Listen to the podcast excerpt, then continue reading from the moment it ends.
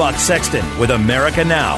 Join the conversation. Call Buck toll free at 844 900 Buck. That's 844 900 2825. The future of talk radio. Buck Sexton. Team Buck, welcome to the Freedom Hut. Great to have you here with me as always. Thank you so much for joining. I've got a lot to talk to you about today.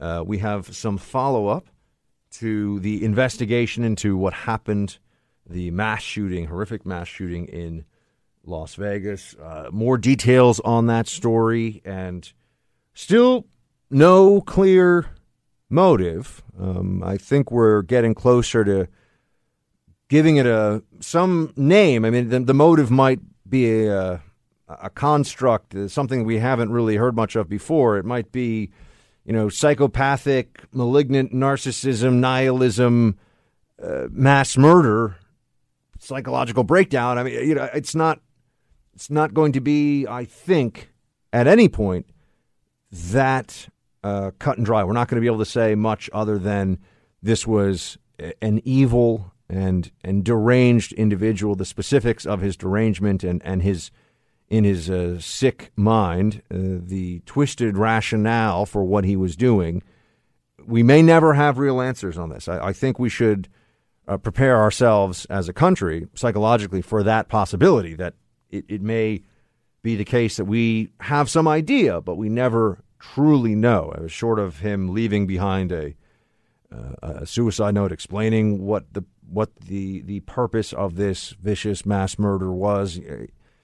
Sure, he, he's he is a psychopath and a mass murderer, but beyond that, right now we still don't have much clarity, and we will have to see uh, if that changes in the days ahead. Um, there were some uh, additional points that I wanted to get to about the uh, with, about what happened in in those minutes uh, that went by with the actual uh, the actual event itself. We ha- we have more details because I was wondering what happened uh, that delayed the first uh, the well not first responders but SWAT teams from getting there. They said it was about nine minutes of, of actual shooting, nine minutes of an actual attack, and then seventy minutes to uh, breach the door and go after Stephen Paddock why was there this delay? I'll, i have some details and additional information on that. Um, and we have Trump visiting Las Vegas and, and, a whole bunch of other stories that we will get into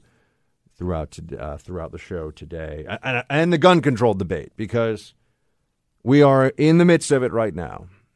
The shortened version of where I am on this is the the gun control advocates, the gun control zealots, have on the merits lost the lost the debate.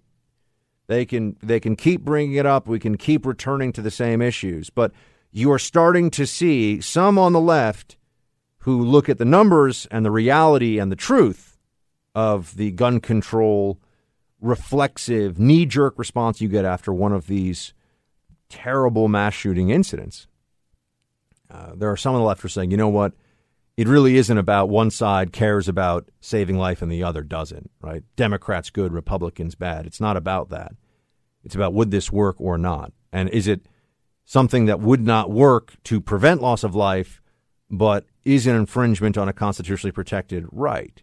And if the answers to those questions are what they seem to be, maybe we need to rethink the way this debate keeps happening. So that gun control discussion. We will get into it uh, coming up in just that'll be later on this hour. But first, the, the police uh, released some additional body cam footage. Now, this is disturbing stuff just because you it brings you into those moments. This is body camera footage from police officers who were there um, outside the Mandalay Bay Resort and Casino on the Las Vegas Strip in those terrible uh, minutes when the, the gunman had had opened up his spree of murder. Um, this is what it, it sounded like, and I, I think it's it's worth us hearing. But be prepared. I mean, this is this is what if you had been there, you would have heard something. Uh, if you had been a law enforcement officer on the scene, this is what the sounds in those moments were like. Hey, you guys, get down! Go that way! Get out of here. There's gunshots coming from over there. Go that way. Go that way.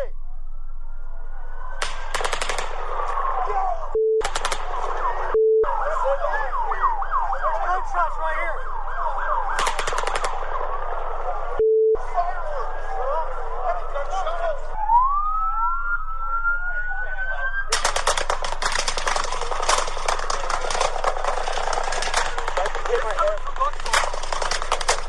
Turn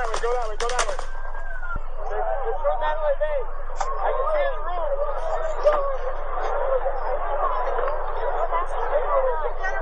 Everybody get down, get down, get down, get down.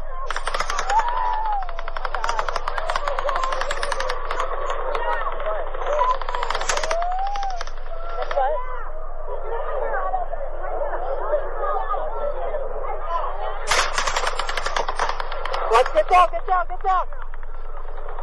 So law enforcement saving saving lives in the midst of all of that chaos and, and carnage.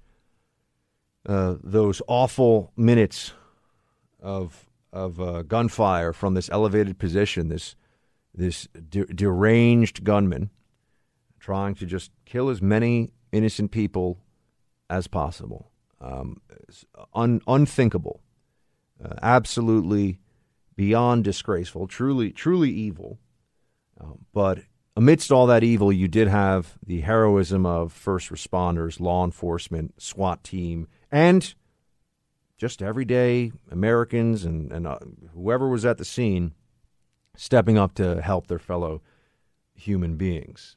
Uh, President Trump, when in Vegas today, addressed that specifically. He went there to speak about the ongoing investigation and just to to comfort the American people, given the the trauma the national trauma that is suffered by uh, all of us when we watch and, and hear uh, about so much suffering of of uh, the people that were caught up in this in Las Vegas. Here's what President Trump had to say.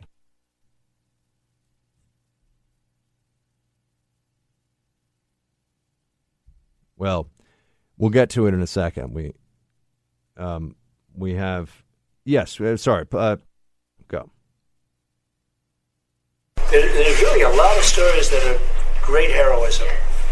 Tremendous number of stories. But what the Las Vegas Metropolitan Police did is, uh, but I've always known you were good, right? You know that, Jeff. I've always known you guys were good, but you really proved it. Heroism of the uh, Las Vegas Metropolitan Police, to be sure, saved lives. And those who were on the ground doing what they could that day certainly also uh, saved lives. Now, I was wondering, and, and Las Vegas uh, police or the, the sheriff in Las Vegas addressed this in a press conference last night. Something wasn't adding up. Why would we have nine minutes? Uh, or, sorry, why would you have a 70 or 75 minute delay from the first shots to getting into that room in the Mandalay Bay and taking out this mass murderer who had stockpiled weapons and he had bump fire stocks and that may be the one the one legislative change that comes out of all this is they may decide that bump fire stocks are uh, illegal. Fine, um, but why was there such a delay? We got. I've been wondering about this because I think that there was not enough attention paid to some of the mistakes at the Pulse nightclub by law enforcement on the scene, uh, and I and I know that no one likes to be Monday morning quarterbacking law enforcement in a life or death situation like that. But when you have an active shooter who is still shooting, as you did in the Pulse nightclub, and police on the scene not rushing in and actually engaging the shooter right away, that's from a procedure standpoint, that is a problem. Uh, here, it seems that was not the case. You had a very clear explanation, and I, I was waiting for this because I had been wondering when are we going to talk about this because the response really matters. We're going to talk about saving lives and preventing this from this kind of thing from happening, or at least from so many casualties uh, m- uh, mounting in, in a case like this in the future. You need to look at response times and what law enforcement did, and we got an explanation of that. The first call came into our dispatch center at 10:08 p.m. about shots being fired. The suspect, I can tell you that we know now that he fired off and on for somewhere between 9 and 11 minutes. We know that the suspect fired over a dozen or so volleys, and we know that the firing by the suspect ceased at 1019. So I want you to think about that. The first minute the police are aware of shots being fired at 10 o'clock, 1008, and it stops at 1019. He then went on to say that the lag period, and this was reported in the news, uh, the the 72 it was 72 minutes i thought it was 75 72 minutes it took for cops to arrive um, that's not in fact that that's not accurate. They thought they were dealing with a um, they thought they were dealing with a barricaded individual, but the the firing had stopped, so he wasn't still firing when they were outside of his door. So the response time he's saying here was was quick and under the circumstances was uh, was what we could expect. Right? There's no such thing really as sufficient or good enough when there's loss of life like this. Right? I mean, that's those aren't the terms we think in. It's just was this uh, meeting expectations under the circumstances because it's uh, the, chaos of that mass shooting just must have been overwhelming uh, at the time, and, and, the psychological pressure that all those officers are uh, officers are under. I know that you know immediately you would be thinking, um, you'd be thinking, okay, do, are you're trying to find the, the location where the shooters where the shooters actually engaging targets, but you also want to make sure that you're keeping the people on the ground safe, right? So you're caught between those two uh, competing notions right away. Uh, and and I, I, think that from what we're hearing and, and seeing now, law enforcement in Las Vegas uh, did a, a beyond an, an, admirable an admirable job. Um, the president to try and uh, try and bring us together and, and, and unify the American people and, and help us in this period of healing. Uh, spoke about how we need to love each other um, more. He he tried to uh, well, here, here's what the president said.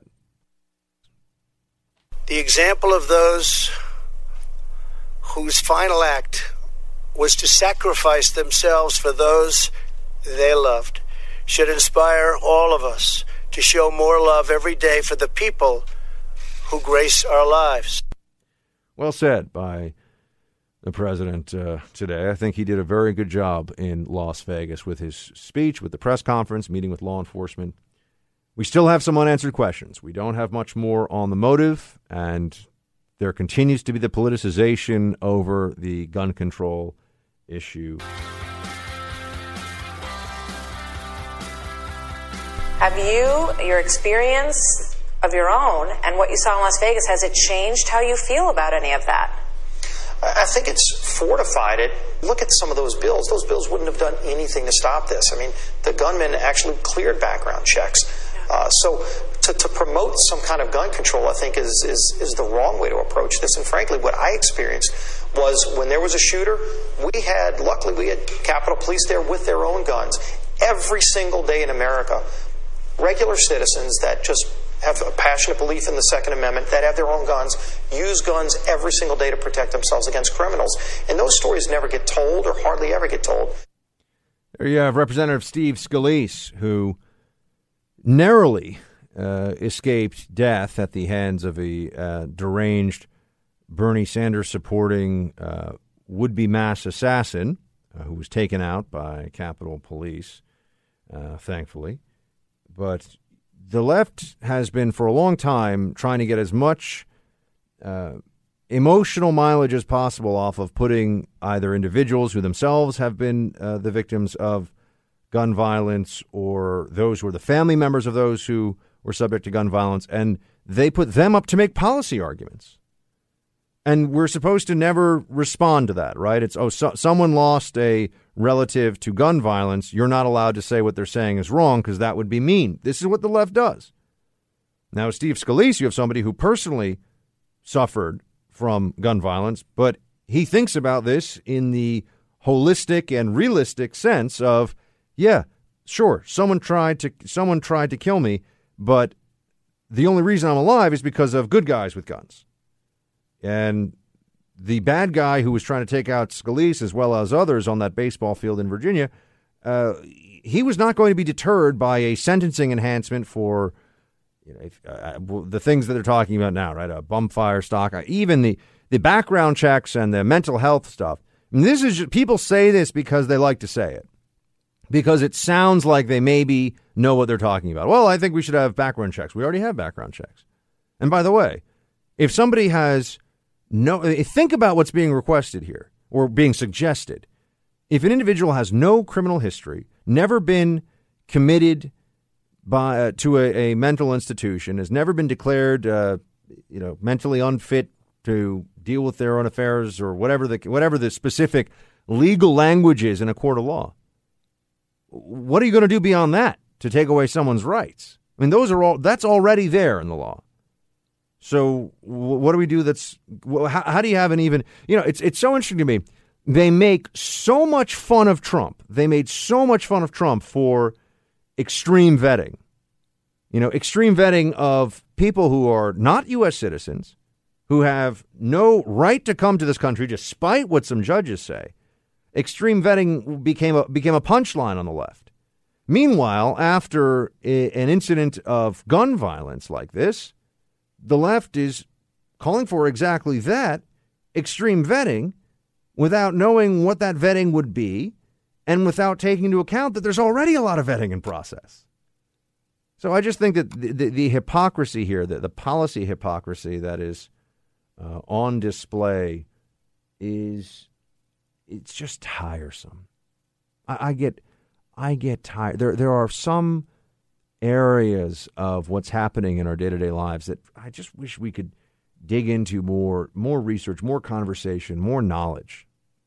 That's really I, I like to think that's the, the core of this show. I, I try to be as engaging and, and even entertaining as I can, but it's a knowledge based show, and there's so many areas. For I, I have to be doing research all the time so that I, I have information or knowledge or background to share with all of you. And on guns, you know, and I know what's already what, what's going on here, right? We, we already have been through these debates in the past. Many of you are, are, are much more familiar with, with firearms and firearms law than I am.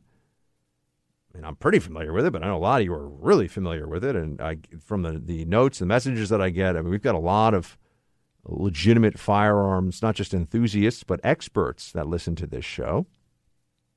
But here we are because if we if we don't have the discussion, it feels like we just have to suffer in silence while while a lot of misinformation is put out there, a lot of uh, a lot of anti Second Amendment propaganda is out there, and I just I have a uh, a deep seated hatred for falsehood.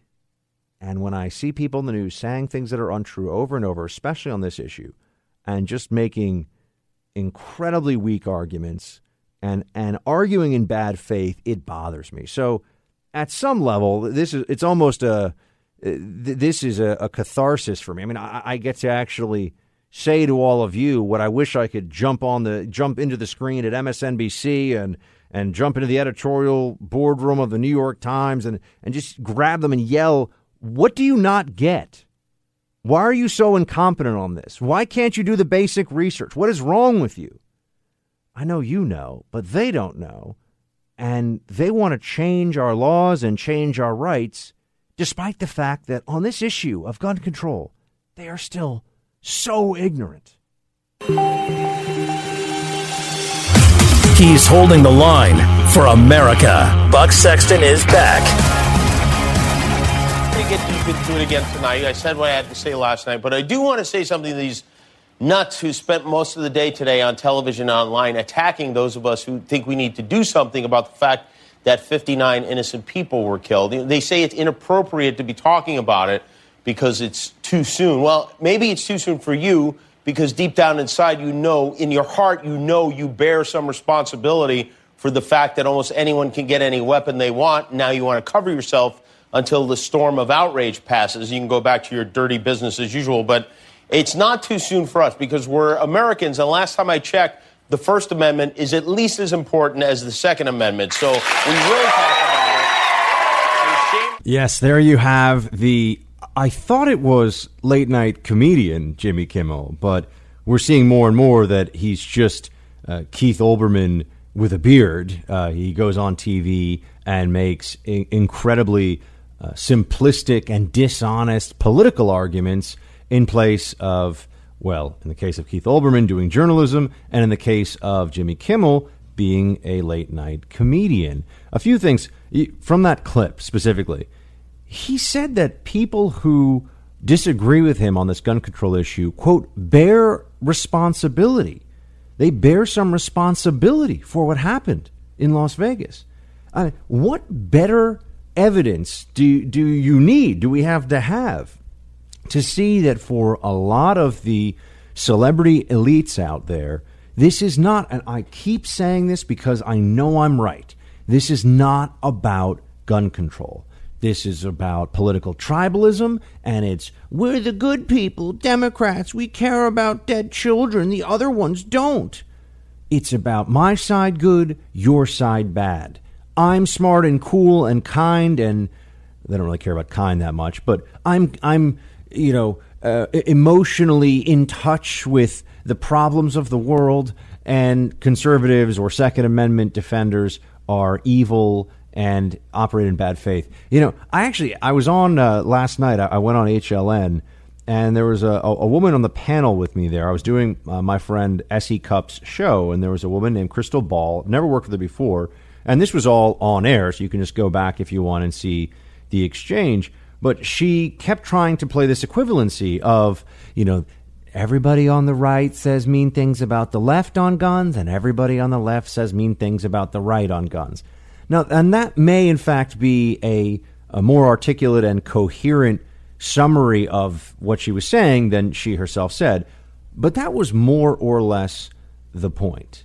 Uh, and what I had to say and what came out of the discussion is no, it is only the pro gun control side that assumes and states openly that the other side does not care about dead children. It is only the pro gun control side that claims to be acting in good faith while the other side is evil. And uh, th- this is a, a trait of liberalism that's on display, not just on the issue of guns, but it's particularly uh, obvious and blatant on this issue because there are so many individuals out there with big platforms who have followings, who have a voice in this discussion, and they just don't know anything. They're just ignorant. Uh, perfect example is a- actress Jessica Chastain, uh, best known, I think, for her role in Zero Dark Thirty. She's an actress, an overpaid, incredibly lucky Hollywood actress. And she tweets out, Welcome to America, where you'll wait six months for an x ray, but hey, you can buy an AR 15 in five minutes flat. That's just not true on both ends. Not only is she wrong about guns, uh, she's wrong about waiting six months for an x ray. If you need an x ray, go to an ER. By law, they would have to do it. This isn't even a judgment call. Uh, I, there are x ray centers in neighborhoods all across the country. You just go in and you wait for 30 minutes, they'll see. I mean, it's just so stupid. But on the issue of guns, being stupid as long as you're pro gun control is not considered to be a problem. As long as you hold the pro gun control position, which bring, brings me back to Jimmy Kimmel, who's just digging in on this. And I, you know, I would like to say that I could boycott Kimmel because of his politics, but I've never thought he was funny. I mean, this is a guy who used to be the host of the Man Show, and and now which which is fine. I know Adam Carolla. Well, and the Man Show was actually a little tasteless. Let's be honest, but. You know, Adam Carolla hosted that show, and uh, he uh, I've only interacted with him once, and he's a good guy. But you know, Kimmel is out there acting like we all need to listen to his opinions on this stuff, and if we don't, we're bad people. He also played this game of you know, uh, saying things that are just just flatly untrue. Anyone can get any gun at any time. That is that is either. I mean, it, it, it's either he's being intentionally dishonest, so he's he's lying to his audience to play to their political prejudices, or he is just wildly ignorant on the subject. No person can say that you can buy guns at any, you know, any person can buy any gun. There are restrictions on there. First of all, there are restrictions on automatic weapons. There are restrictions on. I mean, I, I sit here and I, I want to start going through all of the regulations about guns that are already in existence. All of the gun control, yes, the gun control that already exists at the federal level, at the state level in this country. In fact, there's so much gun control that, in a sense, the media gives itself a pass for not understanding the gun control laws that are already in existence because they're so complicated. Well, doesn't that tell us something? There is so much gun control already that the people advocating for more gun control don't even hold themselves to account for understanding the gun control that already exists. And Jimmy Kimmel is a perfect a perfect example of this. Uh, obvious. I mean, it's not even worth getting into. Anyone? No. People who are convicted of a felony can't have a gun. People uh, convicted of a domestic violence crime cannot own a gun. People that have been involuntarily committed to a psychiatric institution cannot own a gun. People that are addicted to or engaged in the trafficking of a controlled substance cannot buy a gun. I mean, you know, I can go down this list all day. And then any gun? That's obviously not true. In fact, in, in New York, where I live, they say you can't have more than a 10 round magazine now, and uh, that you can't have a folding stock. It's just, you know, you can't have a gun that looks scary. There's a tremendous amount of gun control that already exists. If people like Jimmy Kimmel were serious about this, and it wasn't just all for show, which is what all this gun control stuff is from a vast majority of the people. It's, I'm a good person, I want gun control, I want to save lives, you don't. Well, what is that based in? It, first of all, assumes that there is no gun control already, which, as we've been discussing, there is a tremendous amount of gun control that already exists.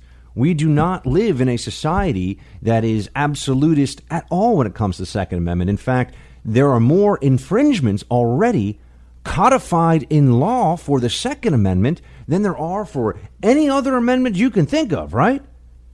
And yet, if you begin to talk about voter ID, uh, then then you're infringing upon the Constitution. The left loses their minds. If you talk about any prohibition on abortion, even you know an abortion at eight months and and twenty days of gestation for I know the term is fetus, the baby, uh, that's a, a, a terrible violation of constitutional rights. The Democrats are absolutists on abortion. Nothing else qualifies for them. Uh, this is just a, a, a massive uh, bacchanal of virtue signaling from the left. That's what this really comes down to. And those who are honest about this uh, will. Oh, wait, be, before I go into that, just, I love how Kimmel at the end of his little speech there also says, you know, the First Amendment, man. No, no one is. no one is saying that he's not allowed to say dumb things. He can say dumb things all day. It's just people like me and others are pointing out that he's saying dumb things. That is the first. That's like the definition of the of what the First Amendment covers. No one's saying the government should silence him. That the First Amendment isn't a, this. This is the excuse that idiots make when they say dumb things. You know, the First Amendment. What is it? No one's. It's not a First Amendment issue. No one's saying that you can't say these dumb things, Kimmel. You can't write these dumb things, Jessica Chastain. I always thought she got particularly lucky, by the way. I don't really see a whole lot of ability in the acting field there. But, you know, that's just my opinion, man. First Amendment.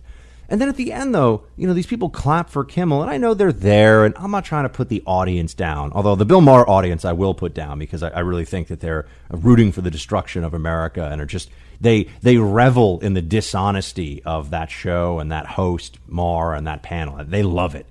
But you know, the audience at the, the, Tonight Show or the whatever, the Today Show, the Tonight Show. Uh, Miss Molly knows pop culture. I'll ask her what the differences are. I guess one's during the day and one's at night.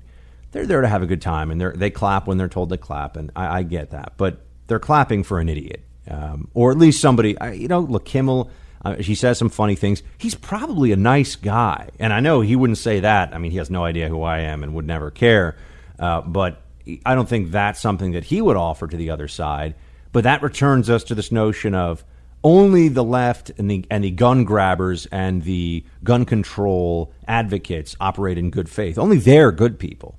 It can't be an honest disagreement on the other side. Uh, that's that's how they approach this, and then they wonder why there's not more of a of an open dialogue about all of this. Uh, one more thing I wanted to get into here, um, and that is that in 538, which is a left wing number crunching site, they have smart people though. It's Nate Silver's site. He's done some excellent forecasting. Uh, there is Maggie Koerth Baker, and I recommend this piece to you. Uh, mass shootings are a bad way to understand gun violence. And she writes about how, uh, at the end of the day, she crunched the numbers, and it just it doesn't. Gun control doesn't solve this problem. Doesn't work. There is no gun control solution. This is somebody writing for 538. She and here's how she closes the piece. If we focus on mass shootings as a means of understanding how to reduce the number of people killed by guns in this country, we're likely to implement laws that don't do what we want them to do and miss opportunities to make changes that really work. Gun violence isn't one problem, it's many, and it probably won't have a single solution either. This is a leftist. But she looked at the numbers, and the numbers don't lie. Everything that these people that are so high in money, so, so self righteous, I mean, they're just bathing in how moral and wonderful they are, all the stuff they talk about when it comes to gun control, wouldn't work. And then they wonder why we won't go along with it. They wonder why we don't think this is a good idea. So, you know, yeah, Kimmel, you have the right to be an idiot, and I have the right to say you're being an idiot. But it's more than just comedians and celebrities. It's our journalist class. It's our supposedly educated, erudite, um, very well lettered, and uh, talented authors and all the rest of it. They have thoughts on gun control as well. Why don't we delve into how stupid they are? In- and we have the Second Amendment, which was designed to keep the federal government from taking away the right of each state to maintain its own militia. Wrong, but go ahead, Keith but which has now been transformed into an excuse for why madmen of whatever heritage or political purpose cannot be stopped from carrying at least 10 long rifles into a hotel room in Las Vegas and setting up a sniper's nest and killing people, and why a group that enables such massacres, the National Rifle Association, is not branded for what it is a terrorist organization. There you go, Keith Olbermann mentioned him before, so figured we could uh, actually hear what he has to say. The NRA is a terrorist organization. That's his contribution to this discussion. That's what somebody who was paid millions of dollars to be a news anchor on MSNBC, no less. And this is why all this stuff about how, oh, Trump and, you know, is he factually accurate on everything he says or not? When the media says all that stuff, we're like, you guys know that you know, MSNBC pretends that it's a news organization, right?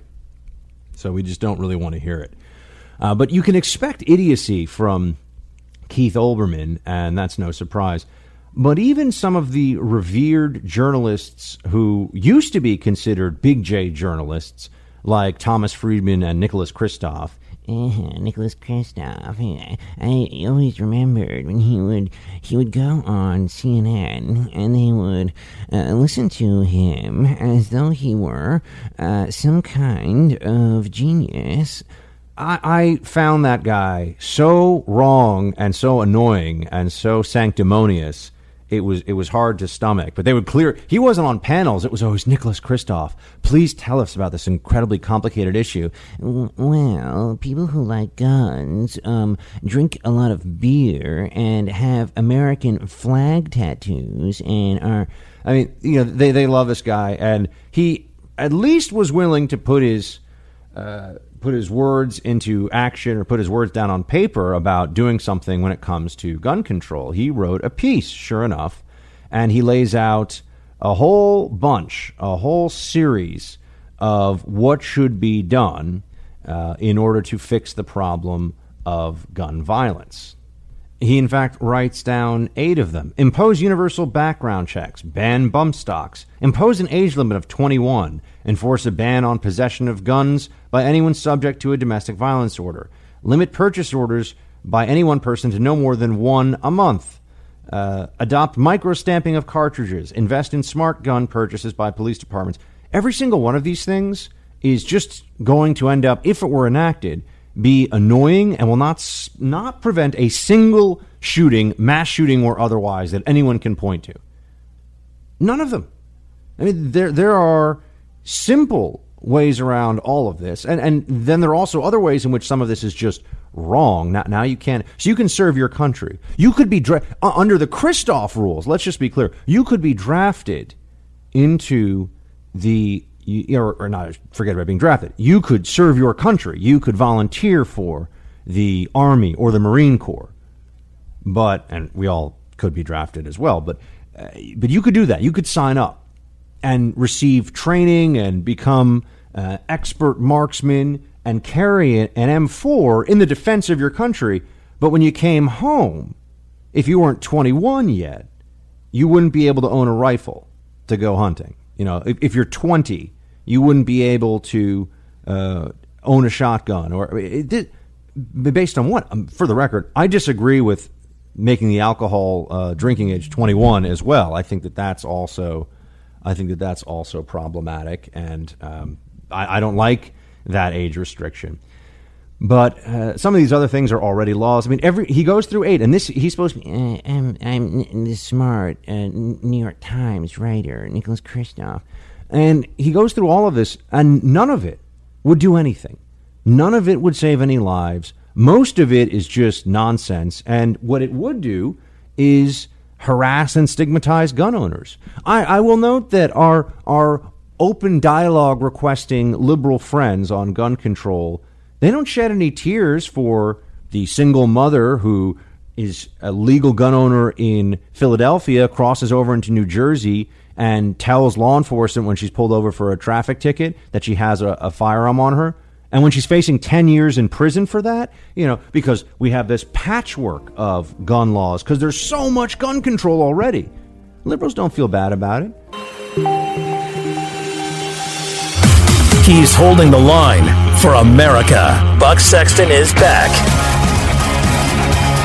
Hey, team, welcome back. Buck Sexton here with you. And I, I, know we've already been talking a lot about the updates from the uh, Las Vegas uh, mass shooting and uh, trying to follow the investigative steps and, and get a better sense of motive. We've been discussing the gun control debate, and, and I, I wanted to move on, and I will shortly to some other topics, but I, I just had to finish because this is something that I had to deal with uh, during my CNN days frequently, which is the let's pretend that there is a, a um, desire to overhype jihadist mass murders, jihadist terrorist mass murders, and to underplay anything that is not. And the most recent example of this is from Thomas Friedman, who I know I just before was talking to you about Nicholas Kristof and Olbermann and, and Kimmel, and these are all people that are are just charging into the gun control debate with no real knowledge of the subject matter and just a deep emotional response to this that's not rooted in how sad they are so much as it's how great they are. This is driven, my friends. The push for gun control on the left is driven mostly by sanctimony. It is not based on having a reasonable and open minded and results based discussion about how to save lives. And when they start bringing in jihadism uh, or the discussion about how this would be different if Paddock were a Muslim, th- then you know that we're just seeing this all now uh, play out with the usual reactionary left wing playbook of let's make this about uh, identity politics, let's make it about xenophobia, let's just run all of our all of our usual storylines out there and play to our base and stick our thumbs in the eyes of the other side while claiming while claiming that we that they would like to reach out to the other side and have an, open and, and fair dialogue about the matter.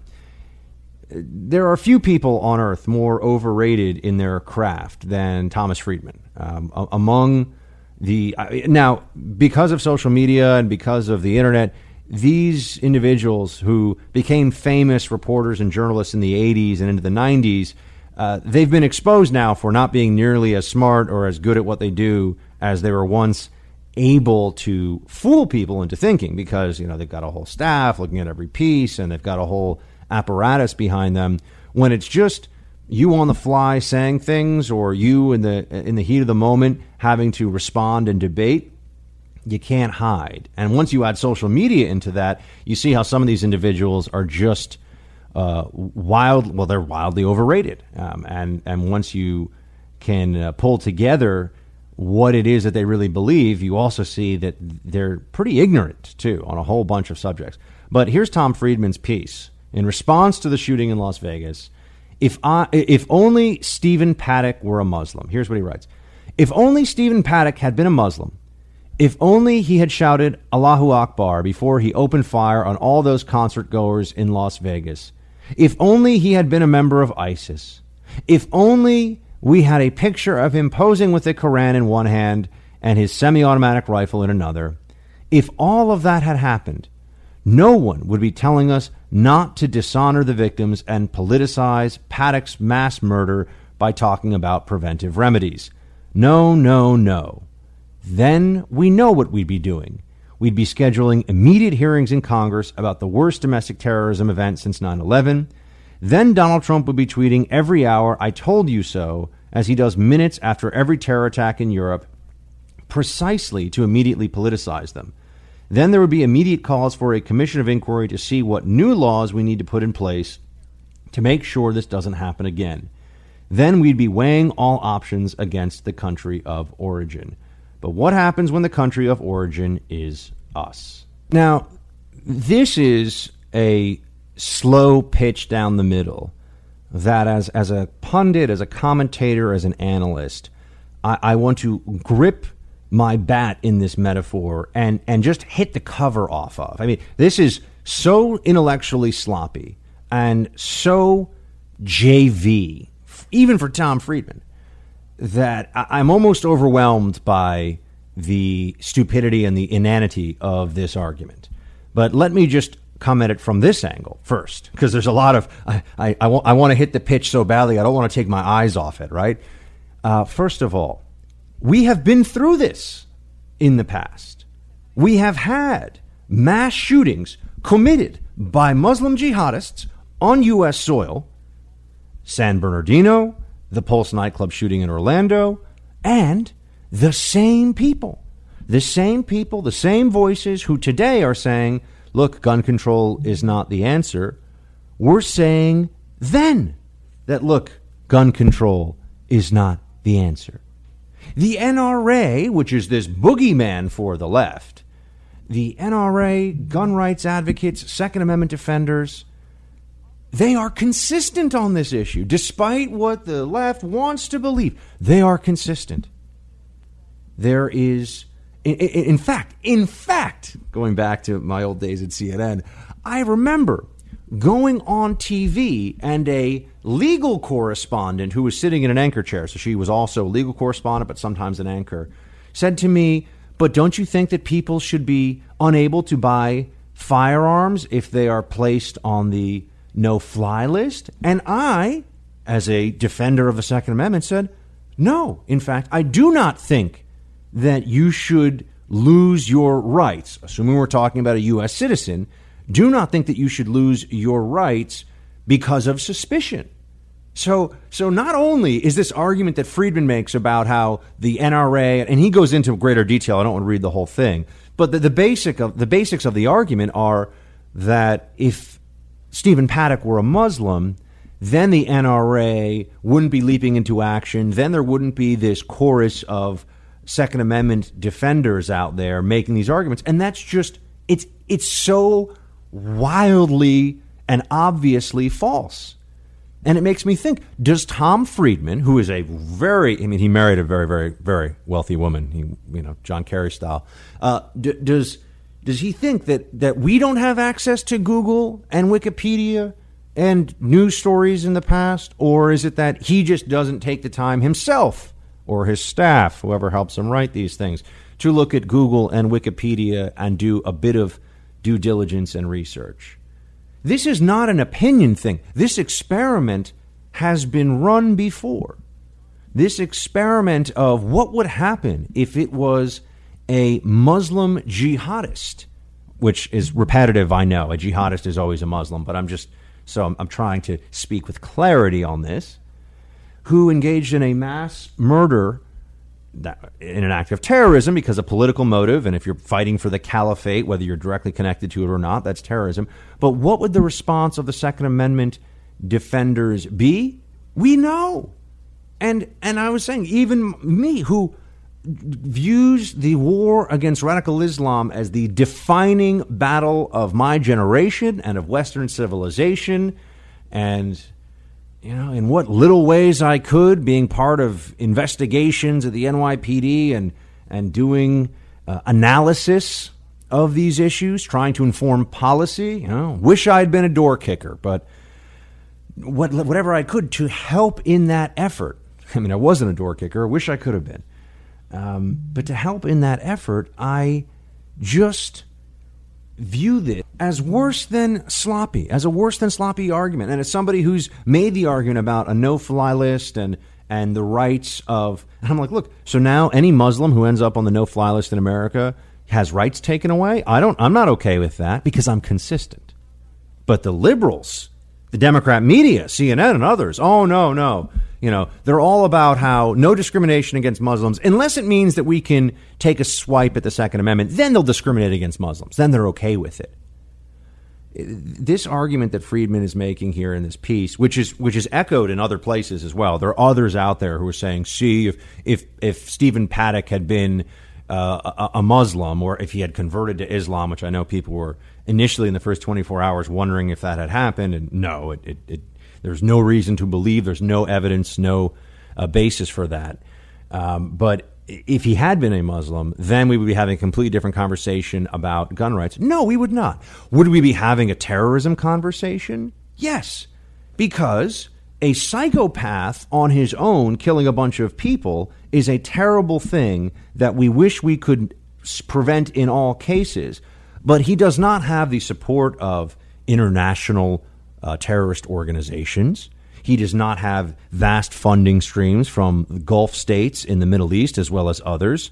He does not have a coherent or cohesive ideology based upon the notion of world conquest and bringing Western civilization, most notably the American uh, American polity, to its knees through violence and continuous acts of terror.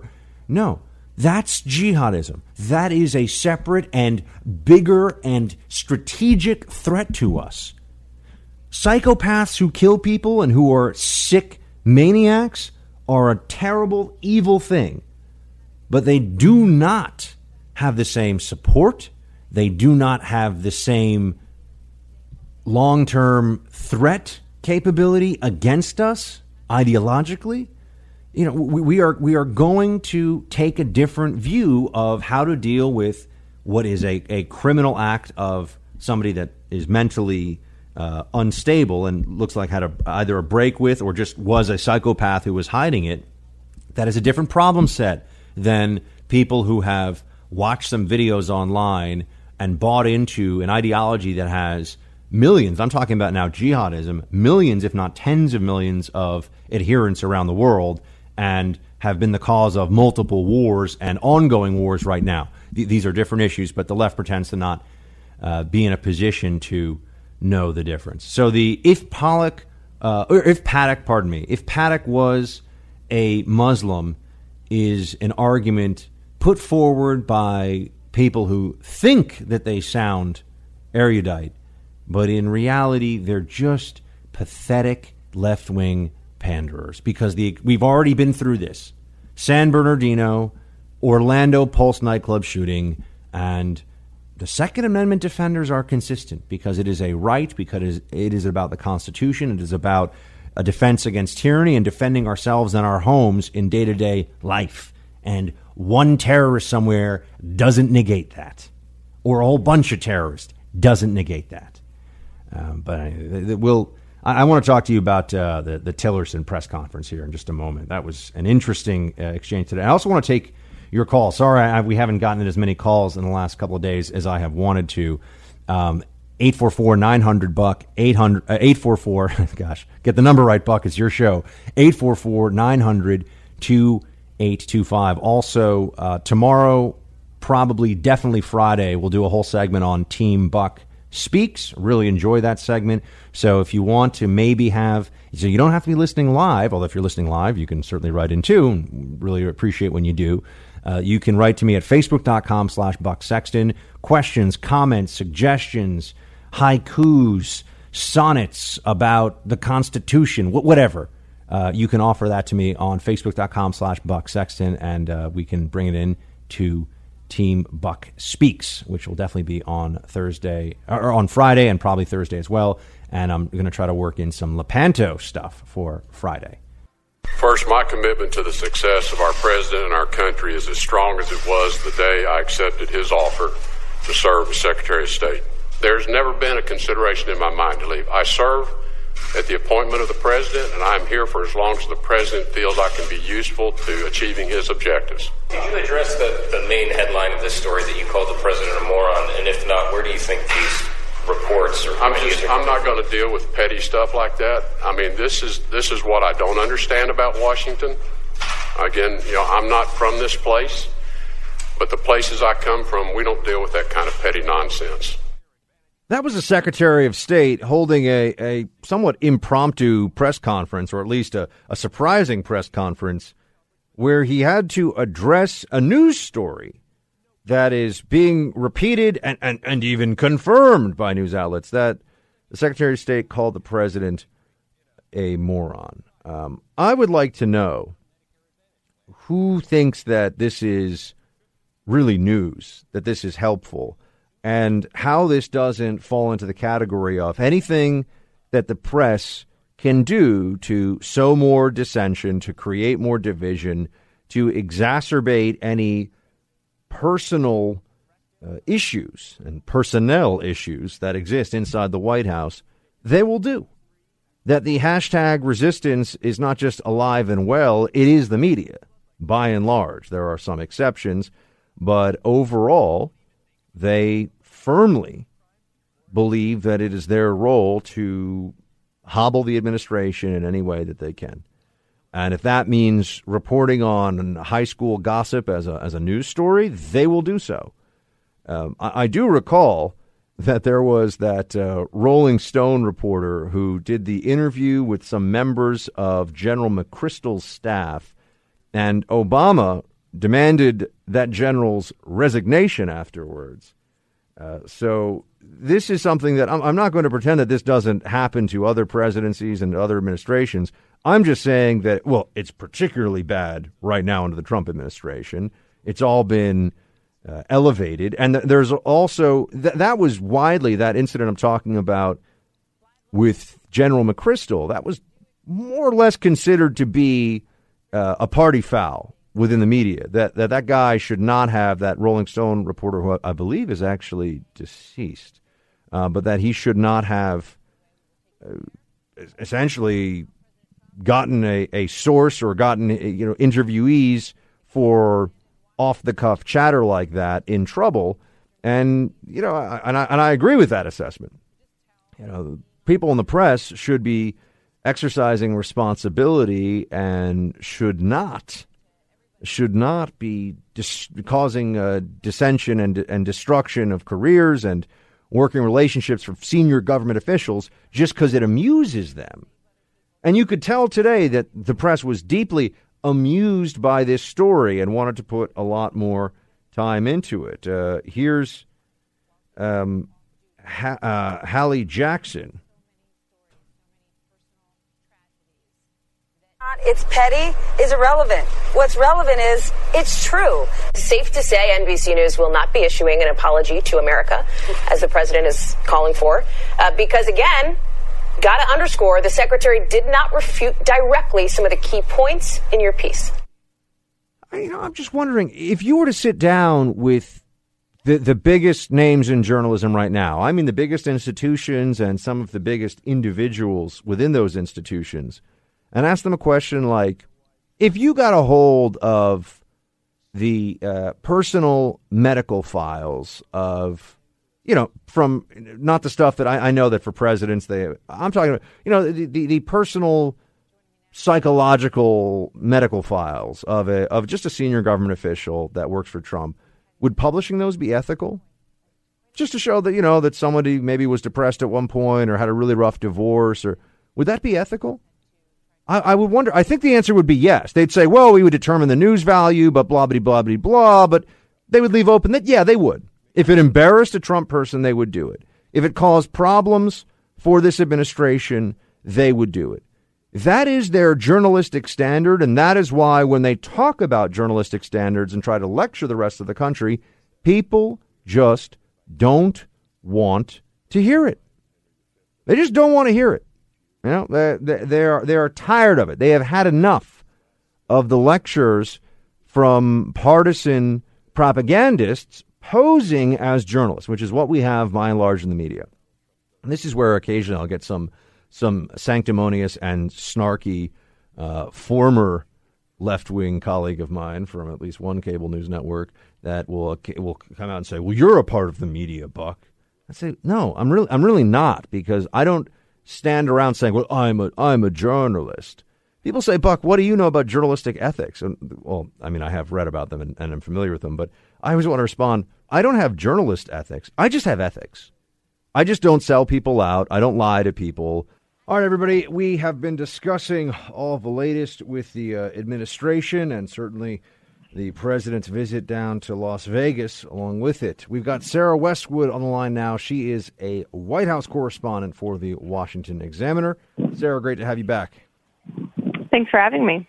Uh, first, what are you hearing before we get into Trump in, in Las Vegas? Uh, what are you hearing about the the Tillerson dust up? There's this press conference that he holds. He doesn't initially say he didn't call the president a moron. He says this is childish. It, the whole thing seems kind of childish to me, but a lot of news outlets are, are running with verifications of the moron rumor, so to speak. Exactly. I think that initially Tillerson's press conference was read by the media as a non-denial denial. He didn't directly address the charge that he called the president a moron. He just referred to that as petty nonsense and he sort of sidestepped it. And I think the State Department kind of recognized that that was the reaction because then they made a point of specifically denying that Tillerson had ever called the president a moron. But talking to folks in and around the White House, I think that it's clear there's a lot of anger over that story, even though Tillerson came out and denied it. Even though Tillerson came out and reaffirmed his commitment to the president, it's clear that relations between Trump and Tillerson have soured, and that has taken place over a number of months. Uh, and it's not clear how long Tillerson will even want to remain in the administration with this kind of scrutiny on him and with so many foreign policy crises in his lap. And remember that Tillerson and Trump ideologically don't align on every issue. So that in and of itself has put strain on their relationship. Where are some of the issues, or where are some of the places of separation? I know that, there are ways to get, uh, you know, there's ways to get, ways to get clicks by doing the you know, rumor mongering from inside the White House and the palace intrigue stuff. But there are some legitimate areas of policy differences, I understand it. What are they between President Trump and Secretary of State Tillerson? Well, the most prominent is the Iran deal. Secretary Tillerson is one of the most high profile voices within the administration who's been pushing President Trump to recertify the Iran deal uh, next week, actually, when he'll be forced to do so because he has to certify Iran's compliance every 90 days. That deadline is coming up on the 15th. Tillerson has been urging President Trump to just recertify it, to stick to it, saying that it keeps America safer. But President Trump very clearly wants to decertify the deal. I mean, you heard what he said to the UN General Assembly that he thinks it's dangerous, that it threatens America. So that right there has been a major source of strain between the two. And that is going to just get worse over the next week or so as we get closer to that deadline and closer to President Trump potentially ripping up the Iran deal. We're speaking to Sarah Westwood, who's the Washington Examiner's White House correspondent. Sarah, what have you heard in terms of uh, aftermath, not from the press, but from anybody within the admitted? Are you are you okay? It sounds like you're calling us from the rooftop of a building on K Street. Are you all right? Are you are you in a safe space right now? I'm in a space. I'm sorry, it's windy. No, I, Washington I just. I just want to make sure, you know, safety first. Like if you have to take shelter somewhere, if you're in a wind gust or something, go right ahead. you know. But but uh, but tell tell me about the response from within the administration to Trump's visit to Puerto Rico. Uh, he he was a bit unorthodox in his approach in Puerto Rico. I mean, th- there were some moments where even I was like, not sure I would have done that, President Trump. Clearly, the point of the trip should have been to reassure observers that he is engaged with the Puerto Rican crisis, that he does understand the gravity of the situation, and that the federal government is on top of it. And you're right, I don't know that necessarily his trip reassured people of that, particularly his critics who are predisposed to believe that he's not doing enough. He made some off script remarks in that meeting with first responders and with local and federal officials about making a joke that, you know, the Puerto Rican crisis is blowing up the U.S. government. Uh, you know, some other comments that were not well received, and the headlines that came out of that meeting maybe overshadowed the point of the day. But overall, it was kind of the, the sort of trip you would expect any Republican president to make. He it, it was more traditional than anything. He passed out supplies. He met with first responders. He received a recovery briefing. Those are the types of traditional events you'd expect in a disaster situation. So, in that sense, it was structured. All right, Sarah Westwood, everybody of the uh, Washington Examiner. She's White House correspondent. Go to WashingtonExaminer.com for her latest. Sarah, thank you so much. Thank you. Well, team, 844 900 Buck, 844 900 2825. Uh, we'd love to hear from you if you get a chance. Give us a ring. I, I have to say, I think that uh, Tillerson, see, Tillerson's an interesting case because he can't be bullied, I think, the way a lot of other administration figures do. He, here's what we've all become more familiar with in, in recent years that a lot of government officials now view their time in government as a means to other more much more lucrative opportunities that government officials take the job with an eye now to going on the 50 to 150,000 dollar an hour lecture circuit that they uh, are are trying to build a resume that they can capitalize on afterwards. So this notion of just service, especially in senior posts, and, and public facing posts, right? That this is why more than ever before, I think you see fierce competition for spokesperson roles, White House, State Department, etc. Because once you are known in that way in the press, then you come out and you have a book deal and you have a speech. And the good thing about Tillerson is the guy's worth uh, like four or five hundred million or something. I mean, he's worth a ton of money. He was the CEO of the what had been until the internet giants came along, clearly the most valuable company in the world and he's a guy who doesn't he doesn't need this. He he doesn't need this. And as I've said before, Tillerson could play the uh, crusty veteran sheriff in pretty much any western film ever made. Right? I mean, you can just put Tillerson in there. You can just see the the sheriff's badge on him and the Stetson, and, and he he would fit right in. So why would he stay if he didn't have to, or if he didn't? Uh, see a, a motivation that was actually about service. You know, I don't.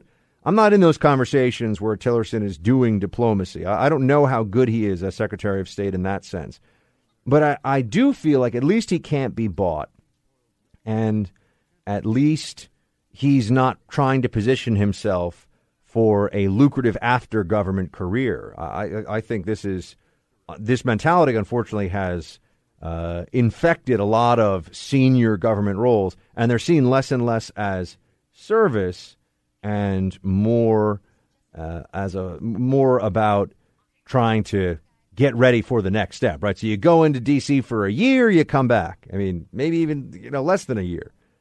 If you serve a whole administration, you did your thing, right? If you serve the four years, I get it. But if you serve a year or or less, it feels kind of like, well, what was that all about anyway? And and you this is becoming more common now because look the, the, media runs the government. The media and the government are more intertwined than ever before right? I mean, you've got media figures in government government figures going into media and on the private sector side the media side for some of these people there's a lot of money at stake. I like that tillerson doesn't need the cash. I, I know that this is maybe an old fashioned way to approach this stuff, but I think that he's staying around because he views his role as serving and he thinks he is still useful to the president, even if he does have some moments where he is very terse in in uh, to the president's face or behind his back. I think he views uh, his position as being worthwhile for the betterment of the country, not for his own advancement, and, and that's a very that's a very important distinction. I think this is often lost these days. I think um, there are advantages, and you see this with Tillerson. You see this with some other government figures too. I mean, the Clintons were so wildly corrupt because they wanted cash so badly. If if Hillary Clinton wasn't and Bill Clinton weren't trying to become hundred millionaires, I think Hillary probably would be president. I think she would have managed to win one of the two elections, right? But it was so she's such a cronyist such a, a corrupt and venal and grasping person because she wants that cash that it, it changed. I think her greed changed the history of this country. Uh, so that's just my theory. I'm just putting it out there. I think the Clintons' greed uh, changed the history of this country because she ended up not being president, uh, in large part at least because of that. So that's not an issue with Tillerson. We'll see. I, I don't think he's going to last much beyond this year before resigning.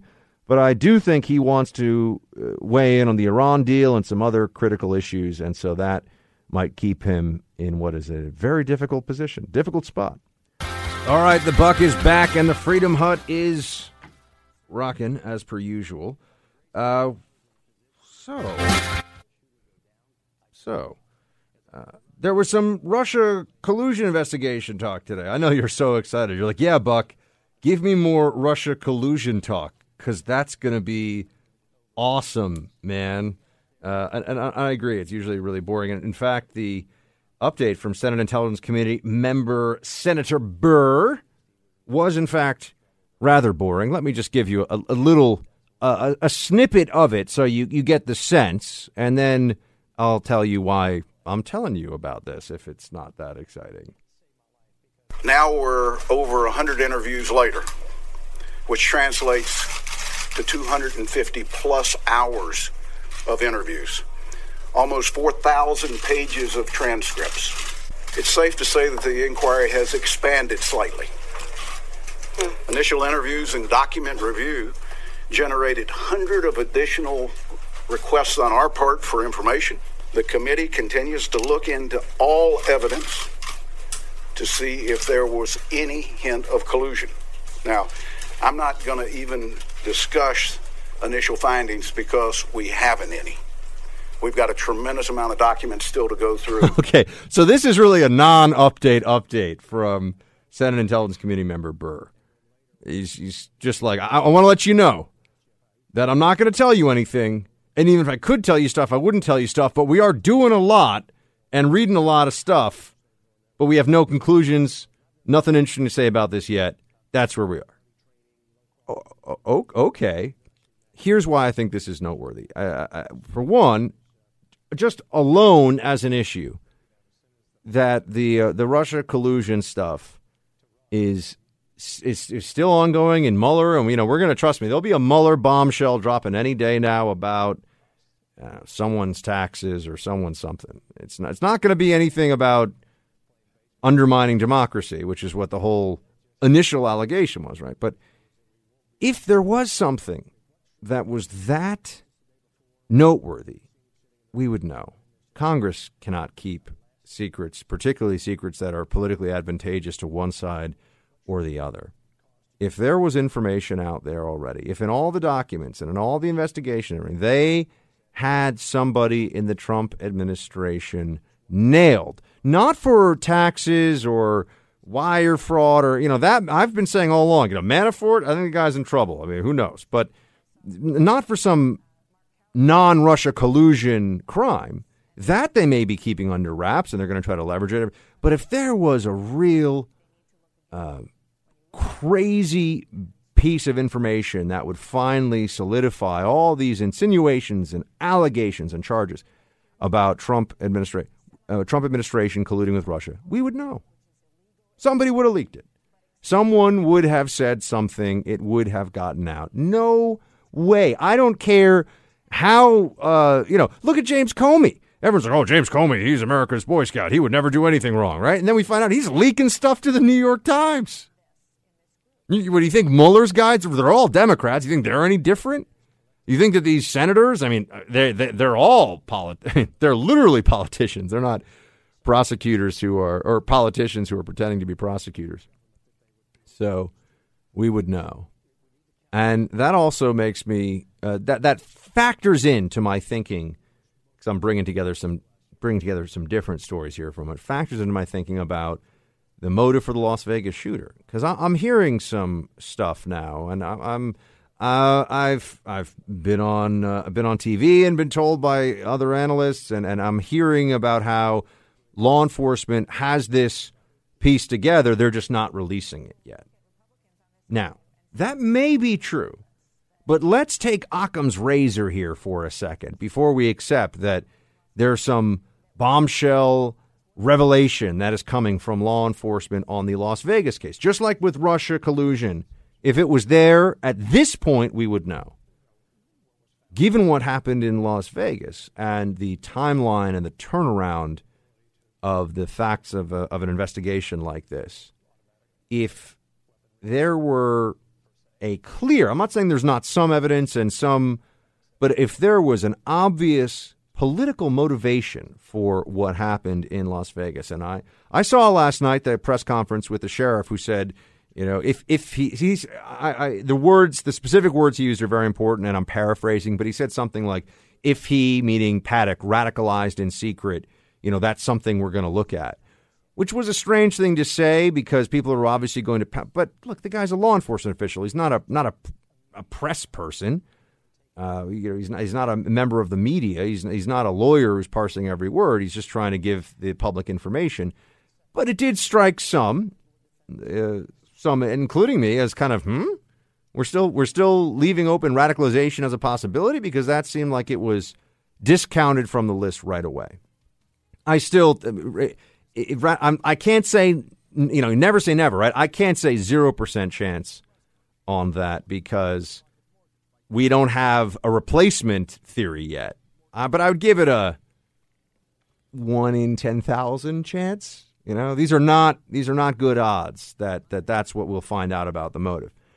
Um, but even for a clear political motive, Think about what that would mean if law enforcement was keeping that under wraps at this point. If they already now they may find one out, they may find this out tomorrow. But if they already had a note that explained in detail what the motivation was here for this mass slaughter of innocents in Las Vegas, you're going to tell me that law enforcement officers are they're, not going to they're not going to let it get out that oh you know we we 100% know this is political. I, I just think that there's uh, there, there's a lot of ways that you can get close at least to an answer, or you can up the odds of thinking about something, an issue, a story like this in the right way without having insider access, just based upon what's likely. And I find it very unlikely right now. I could be wrong that law enforcement knows knows what was going on in Stephen Paddock's uh, head, or you know, up leading up to and during that mass shooting. And I also find it almost impossible that there is an administration destroying revelation that is just waiting to be unleashed about Russia Trump collusion. Because if it was there, we would know. It is very hard. Uh, you know, I, I, I was I was an analyst, right? This is what I I just dealt in information. It is very hard to deal to, to keep things secret that everybody wants to know. Keeping stuff secret that doesn't really matter that you just should keep secret because it's the professional and responsible thing to do. Yeah, sure. But this, the Russia collusion narrative, that's not going to get kept a secret. And I don't think, although this is I'm less sure of, I don't think that law enforcement will be able to keep the motives of the Las Vegas shooter a secret. He's holding the line for America. Buck Sexton is back. We have uh, the sheriff, Joseph Lombardo of Clark County, giving an update right now into the Las Vegas shooting investigation. Let's go to it. Some of those patients were double counted or they were misconstrued as event injuries versus other injuries such as car accidents. So today I'm comfortable in saying the injured number is 489. Deaths still remain at 59.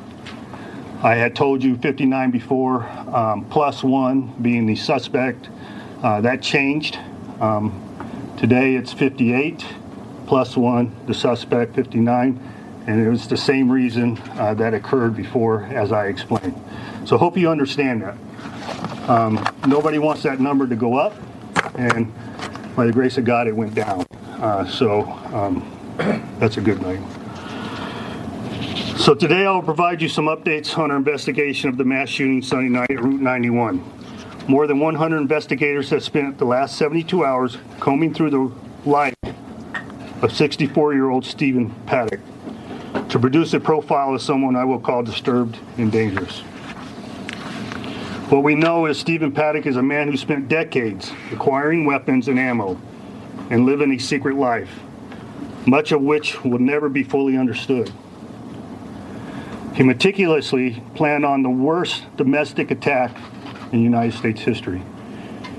As many of you already reported, Paddock rented a room at the Ogden Hotel in downtown Las Vegas. This has been confirmed. Okay?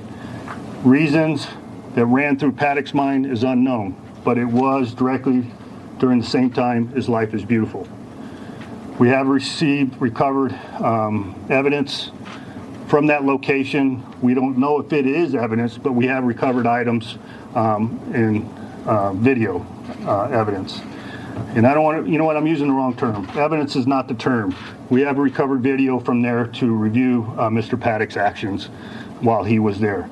Now, it's important for you to understand this was not, the rooms were not rented by the Ogden.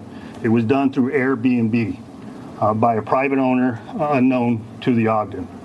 Um, so we have very great cooperation from the owners of Life is Beautiful and the Ogden, and they're in full cooperation.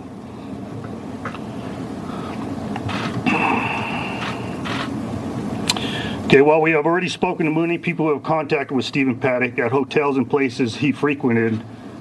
We still have more interviews to conduct. Since Monday, there have been many questions for us to release a timeline, and today we have one. I want to point out the information previously reported on the time of the first shot was based on a CAD report. That's a, our computer aided dispatch. That's our, what we do for calls for service. So that report is dependent on who the per, you know a particular person calling in and that timestamp. But what we have done through the review of body worn cameras, we are able to pull it back to um, previously from 1008 to 1005. Uh, so Carlos. So I'm going to give you a, a chance to review that, take photographs of it, and I'll walk you through time, each timeline. So at 10:05, the first fired by the suspect. This was seen on closed circuit television from the concert venue. 1012, first two officers arrived on the 31st floor and announced that gunfire is coming from directly above them. 1015, the last shots were fired from the suspect per body worn camera. So if you're looking at the math, 10 minutes. 1017, the first two officers arrive on the 32nd floor.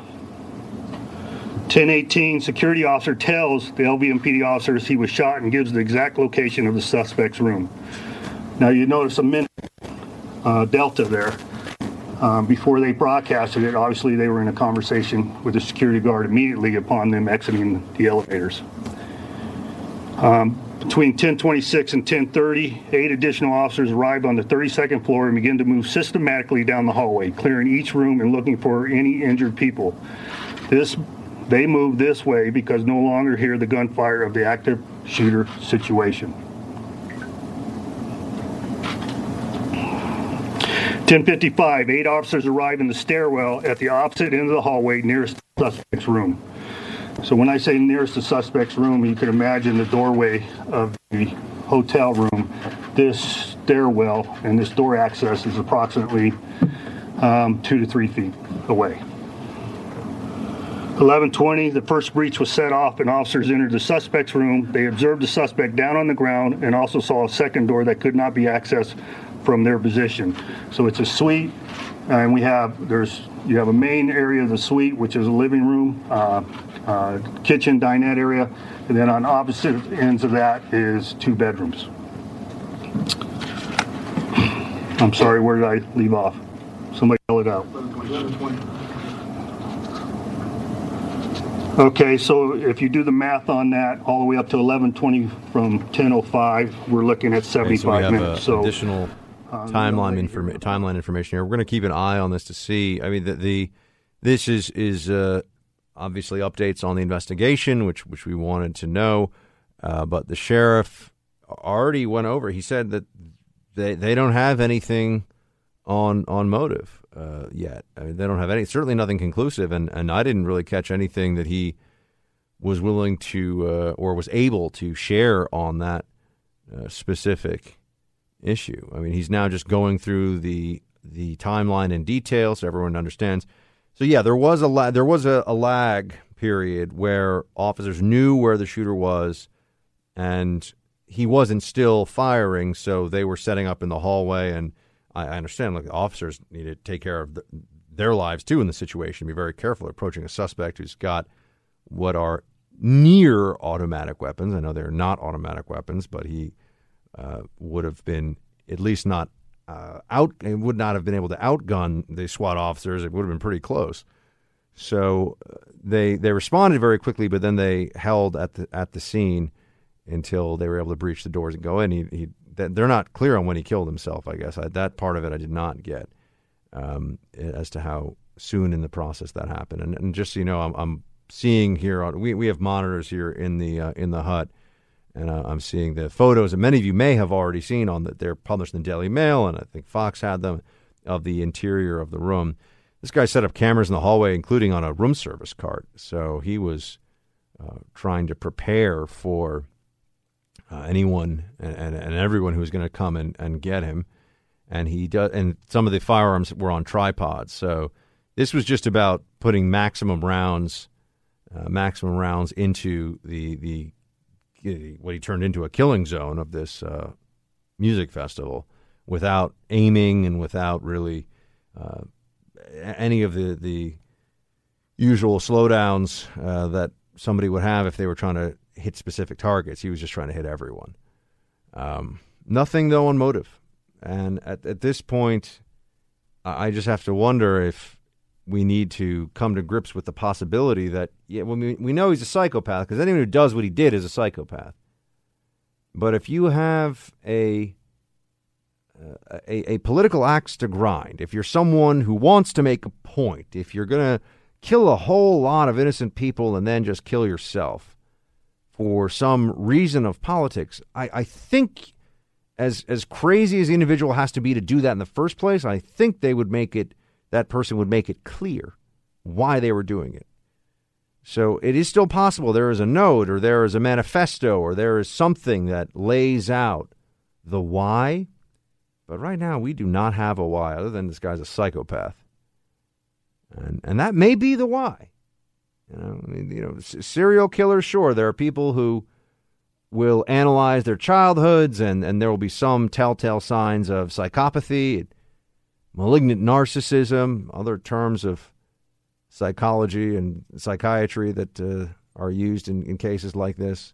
There's even a there's even a scale. There's a system. It's like 20 different uh, points on it, and I think uh, Ted, you know Ted Bundy, for example, was like a I think it's out of 40 or 30. I can't remember, but he was just one shy of a perfect score on the psychopath scale. I mean, there, are ways they try to measure these things, um, but that's what I that's that's my inclination at this point. We have nothing nothing new to add to the motive. I mean, that was why everyone was, well, I mean, we're getting updates in the investigation, but I, I, think that there was some anticipation going into this press conference tonight of maybe now they'll finally tell us what they know about this guy, but nothing.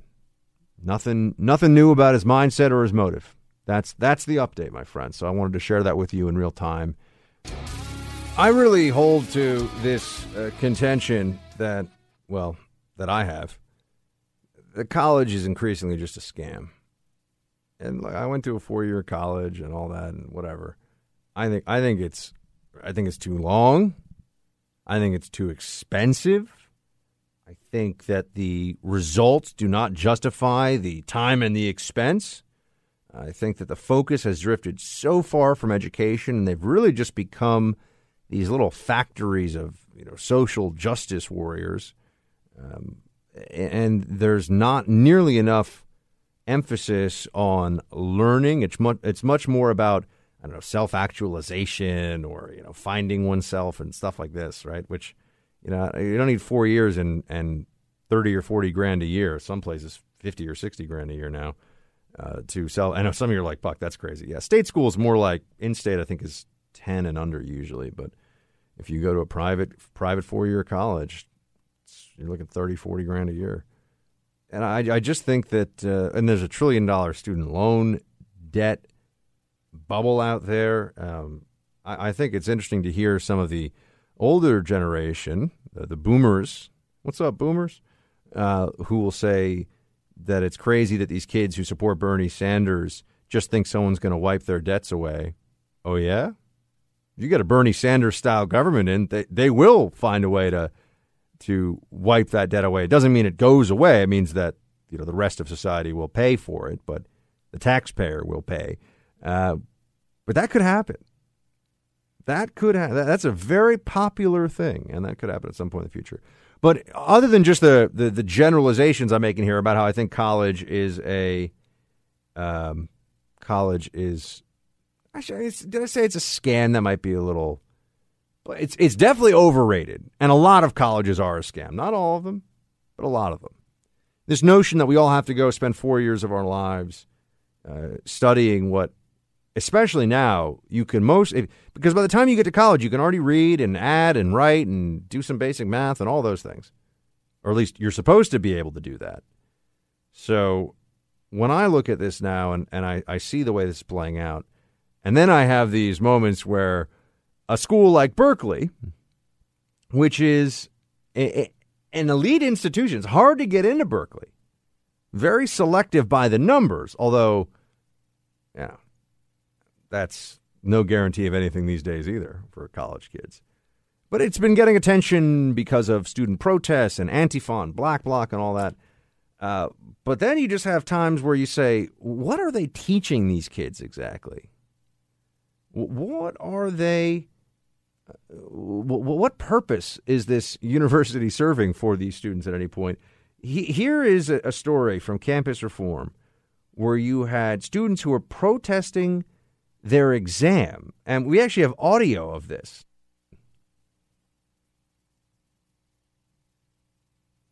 Since the test will not be canceled today, as we all see, then postponing the exam will be the best, or instead of an exam, we're requesting a take-home essay with significant time to prepare. Our well-beings are being put on the line because of our emotional, mental, and physical stress that this university is compounding with what is already going on on our everyday lives.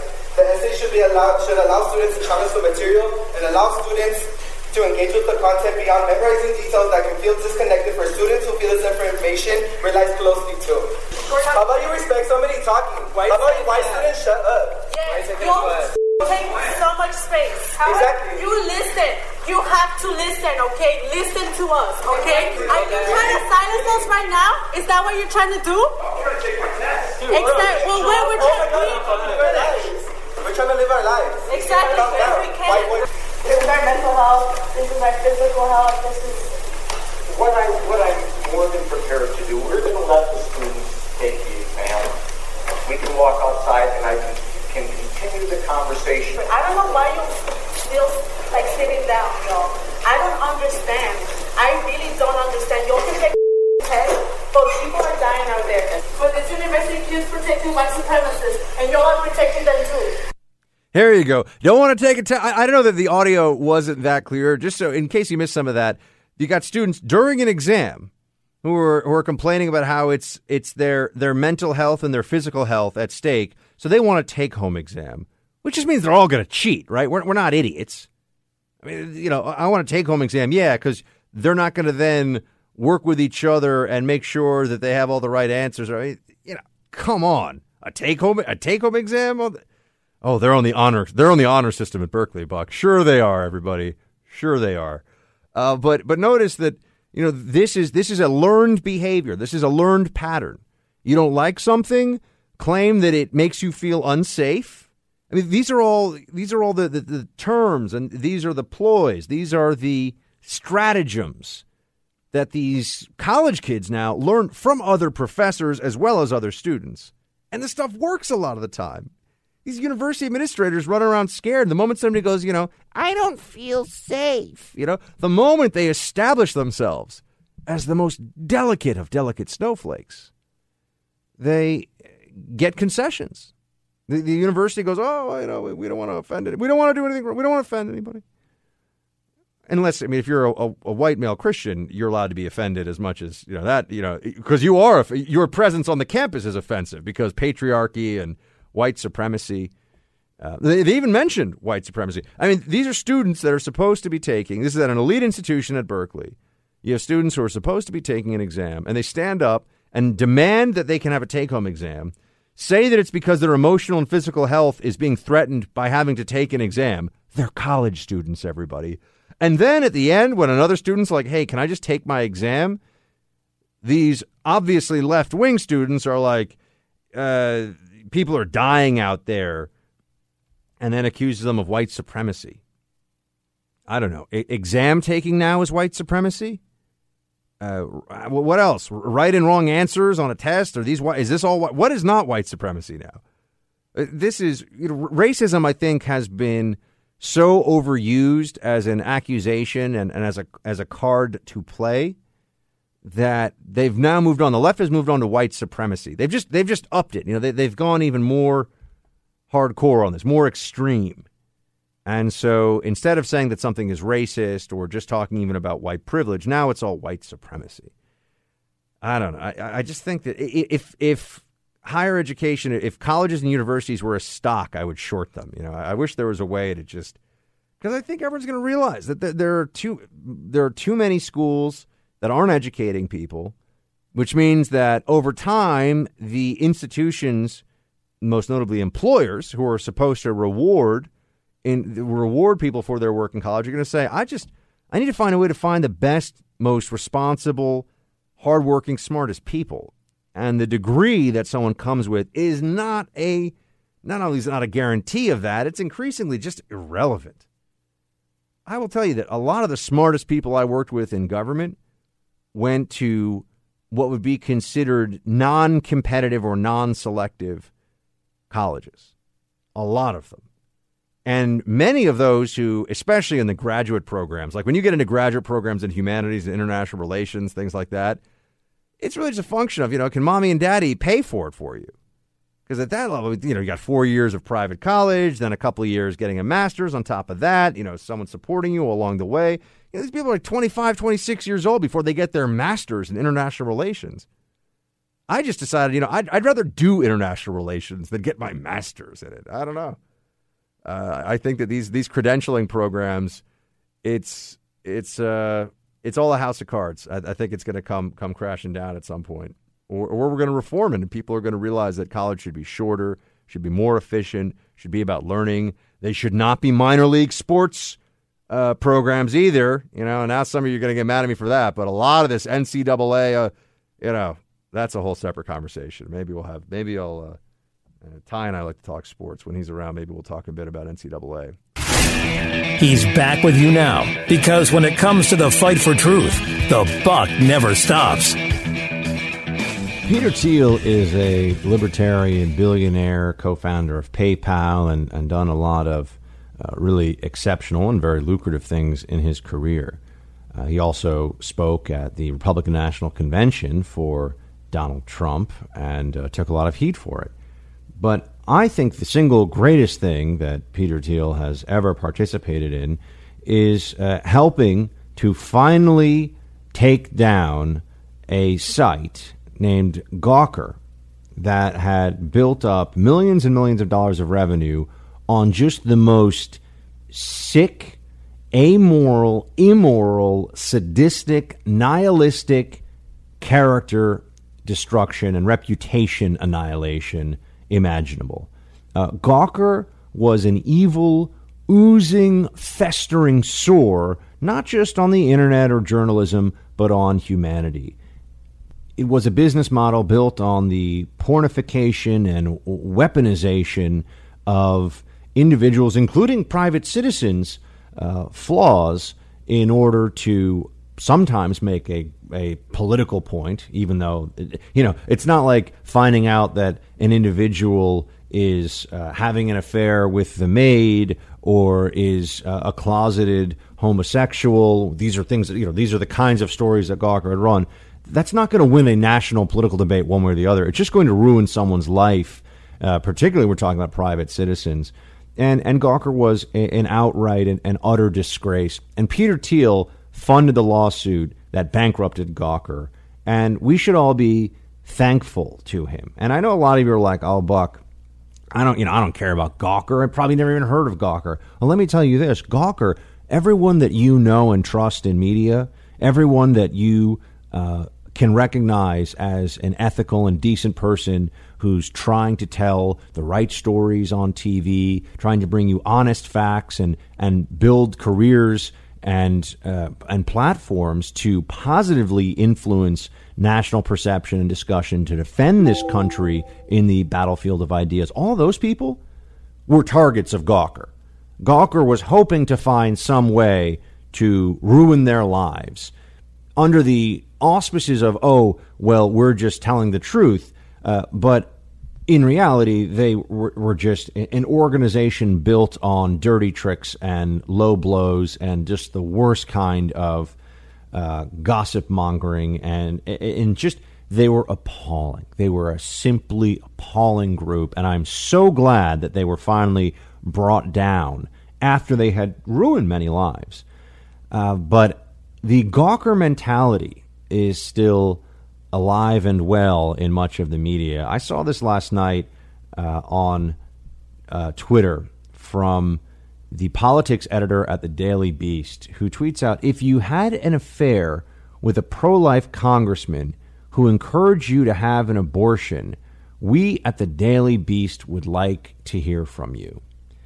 Uh, if this is no, this is because the only absolute right in this country, on the left, according to the left, the only completely absolute cannot be changed, cannot be restricted. It's not voting rights.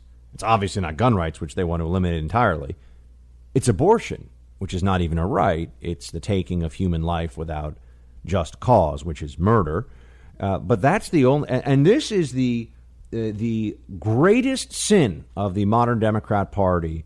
And there will come a time, and I, and I know it's it seems like it may be a ways off now. There will come a time when future generations look back at what was happening in this country and the Democrat Party and and Planned Parenthood and this huge institution of of death of murder.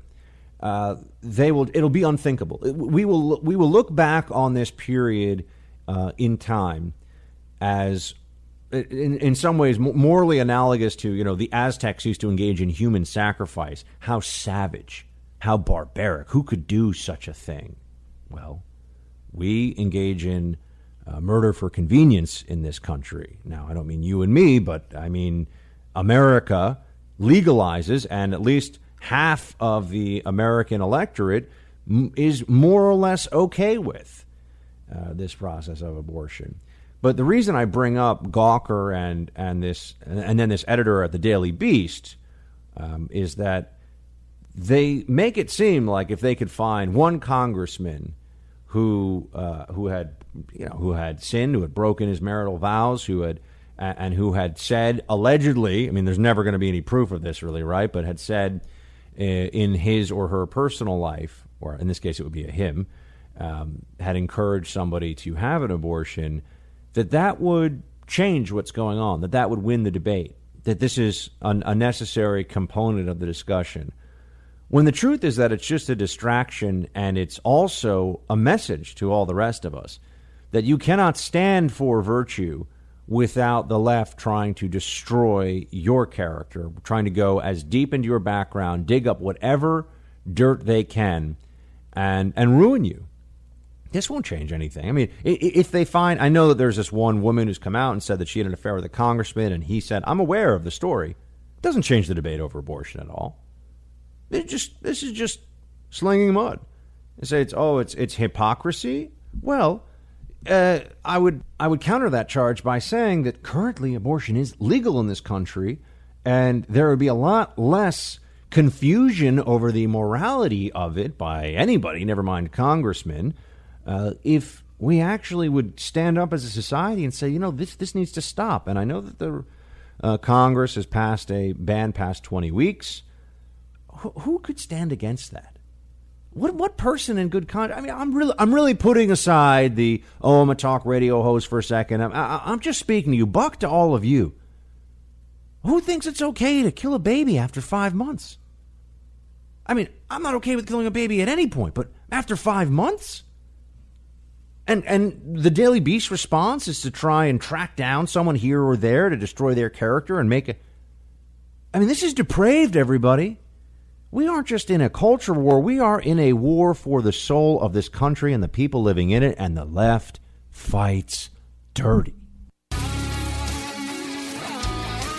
Hey, team, welcome back. You know, when you get into a lot of these political discussions, and it's happening uh, often this week, we see it uh, over gun control in the aftermath of Las Vegas, which I know we've talked a lot about that already. But the usual approach from the left, from the Democrats, the Democrat media, on any number of issues is to frame it as uh, one side that cares and another side that does not. Now, that means that even if the left is wrong on something, which I think they've been proven now on gun control to be wrong, uh, and they have for a long time, but this is now catching on, and we, we've really had enough of the hysteria and the virtue signaling. But even if they're proven to be wrong, and this extends to many issues, and I'm about to get into another one that we haven't talked about here in a while, because their intentions are uh, based in, they like to say empathy. I think sympathy is a word that we should use more because empathy is to feel someone else's pain as your own. Sympathy is to try and have an understanding of someone else's pain, but to also maintain that it is theirs and you can't actually know or uh, but they anyway they cloak themselves in this notion that uh, they are the nice ones they're the caring ones that the political left and i also do think that there is a psychological profile there is a basic approach to everyday life that exists with people who are democrats and leftists and and and it's different than what people who are on the right uh, think of and, and how they approach things. So I, I believe that there are r- real personality differences and not just political philosophy, but uh, everyday philosophy differences about uh, or between the left and, and the right. Uh, that's a discussion, I suppose, for another day. Uh, but on this notion of the left cares, it's a very uh, convenient uh, approach to a political policy discussion or really any debate to just say, well, I care, therefore I have some uh, moral authority, or, or, or, I'm making this a moral imperative because I care so much. Uh, this has been the case on the gender uh, and particularly the transgender rights issue from the beginning. And there's a really interesting piece in The Federalist, uh, which addresses something that you, you don't hear much about because I think it, it can threaten, in some ways, threaten the entire uh, edifice, the the entire notion of a transgender rights movement, as though this is part of the civil rights movement. This is an extension of the civil rights movement for transgender individuals. And the piece is written by Walt uh, Heyer, who is a formerly trans woman who had decided that they uh, that pardon me. See, that just happened. Uh, I just slipped and said they, which is a plural pronoun. I didn't mean to, but I have to catch myself now. Uh, that he became a she, so to speak, and then decided that it was a mistake. Wanted to uh, go back to reverse the gender reassignment surgery that uh, Walt had engaged in a long time ago.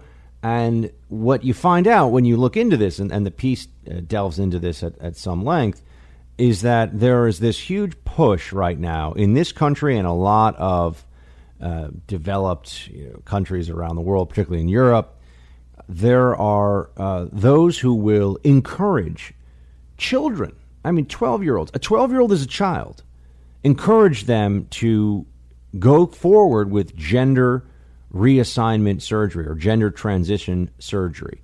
Now, I've said to you many times before that there's no such thing as a gender transition because it is it is sci- this is a fact and you don't have to be a doctor you don't have to be this is a fact like saying that you know up is up or water is wet you cannot take a male and turn a male into a female it is biologically impossible you also cannot alter the XXXY chromosomes that uh, predominate in a vast majority of human beings. Now, people have said, Buck, there are some chromosomal abnormalities. Aha!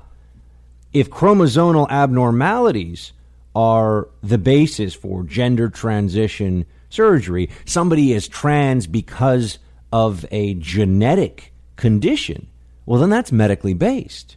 But that's not what we're talking about with the vast majority of transgender individuals. It's a purely psychological condition for which there are no physical markers. So they will throw that out there that, oh, the, it's not as simple. And, and, there are a few, and there are some medically very rare but real conditions where there'll be, uh, there'll be the uh, genitalia of both uh, sexes present in, in, uh, in a, a newborn. And, you know, that's something that is true, but that's not the basis for the gender rights or transgender rights movement. It's psychological, it's a state of mind, it's a feeling. Based on a feeling, the trans rights activists want 12 year olds to remove and, yes, destroy uh, their organs that are gender specific so that they can become something else that they biologically are not and are incapable of becoming. And what you don't hear is that while they're pushing that, which I know you've probably heard about this before in, the context of how, how young some of those who transition are, and, and just the whole situation is, is, is appalling. I mean, we have got a, a the drinking age is 21, but you can start getting you can choose in this country to start uh, taking hormone therapy and, and beginning the gender reassignment process. I know that the surgery sometimes they uh, will uh, uh, medically they'll put that off, but taking hormones, that can be irreversible. But they don't want to, on the medical side, and this is what this piece in the Federalist is about, is that they don't want to even look into cases of gender reassignment surgery reversal because the left offers up this uh, this promised land of gender transition to those who suffer from gender dysphoria or gender identity disorder, which is what it used to be called. Now it's gender dysphoria. The left makes it seem like if someone really truly believes that they should have this surgery, even if they are a preteen, by the way, uh, then that will fulfill them and make them happier. Now, there are already statistics about the suicide rates uh, being very high among the transgender community, and there are any number of uh, different data points that one can look at and say, hold on a second, there's a problem here. But they don't even want to address the medical community, and this is from the Federalist piece. The medical community doesn't even want to address and do research on those who have transitioned, so to speak, and don't want to stay in that period of tra- in that state of transition. They want to reverse the surgery. And this is problematic for the whole narrative of the transgender rights movement for a couple of reasons. For one, if the public were aware of just uh, how expensive, painful, medically risky, uh, and just generally speaking, uh, unnecessary and a bad idea gender transition surgeries are, I think they would be much more opposed to them and, and certainly would look a little longer at whether or not our tax dollars should be going to fund those kinds of procedures because if they're covered under, you know, if the federal mandates and Obamacare which is still in place, by the way, if it covers them, well, then guess what? You have a situation where people will be getting subsidized gender reassignment surgery. But even more than just all the risks and the downsides and, and everything that goes into a gender reassignment surgery process, if the state of mind that justifies, in fact, that necessitates, according to the narrative on the left, a gender reassignment surgery, if that is changeable, if somebody can go from, hey, you know, I want to do gender reassignment surgery, and then four years later, you know what? I really don't think this was a good idea. I want to go back. What does that say? And I'm I'm just going to come out and talk to you honestly about this. What does that say about the seriousness with which we should take the narrative that people are born in the wrong bodies?